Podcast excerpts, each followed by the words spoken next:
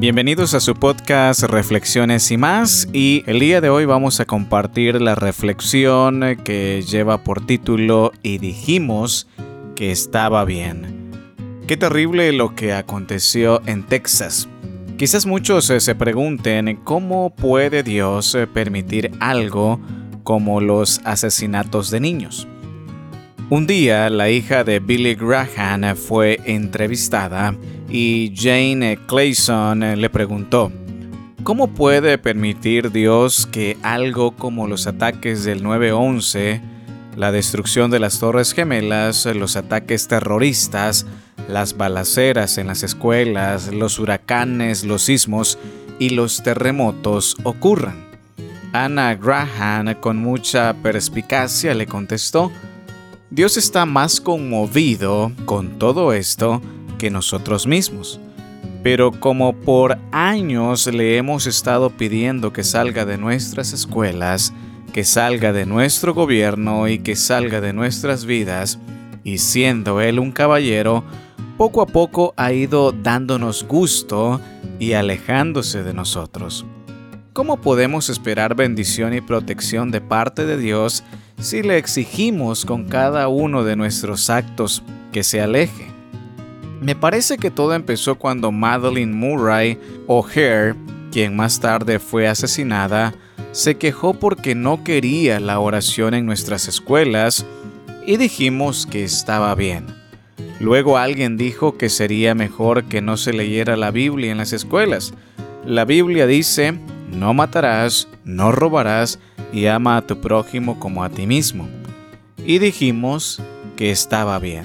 Tiempo después, el doctor Benjamin Spock dijo que no debemos castigar físicamente a nuestros hijos cuando se comporten mal, porque sus inocentes personalidades podrían deformarse, afectando su autoestima. Y sin embargo, el hijo del doctor Spock se quitó la vida.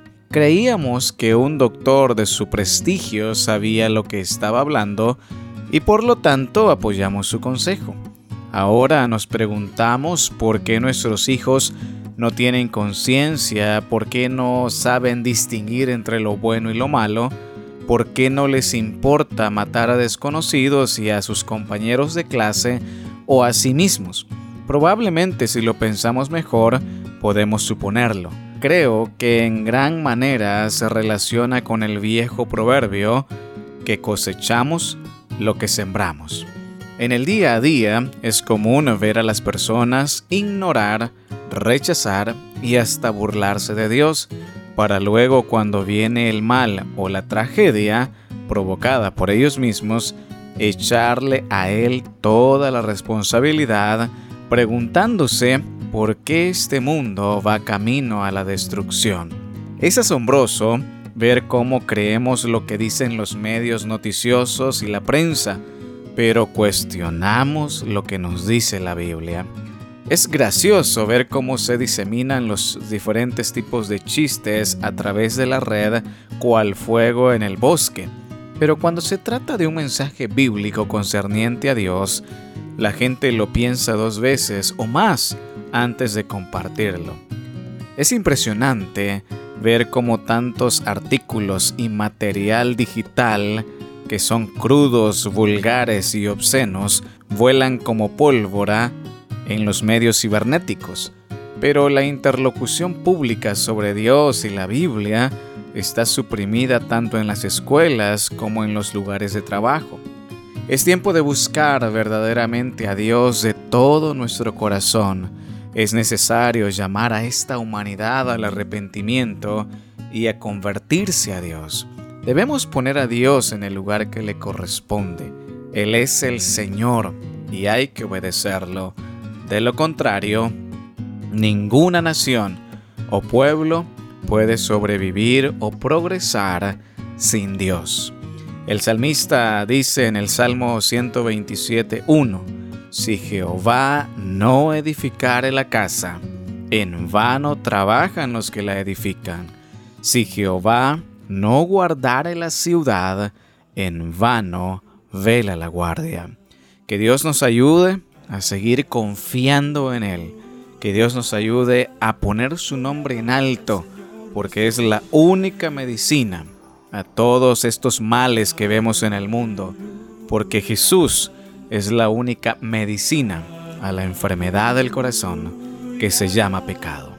Si Dios nos lo permite, nos volveremos a escuchar en el próximo podcast aquí en Reflexiones y más, una producción de Lifeword en español.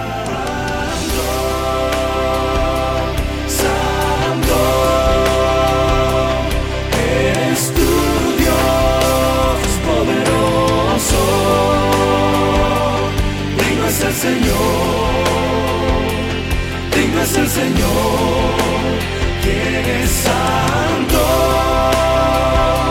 santo,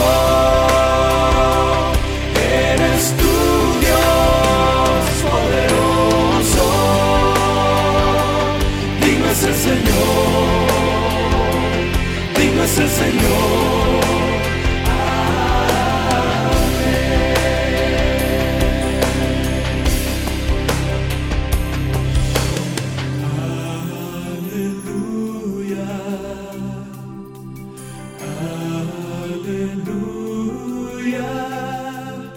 Gloria dada al Señor nuestro Rey.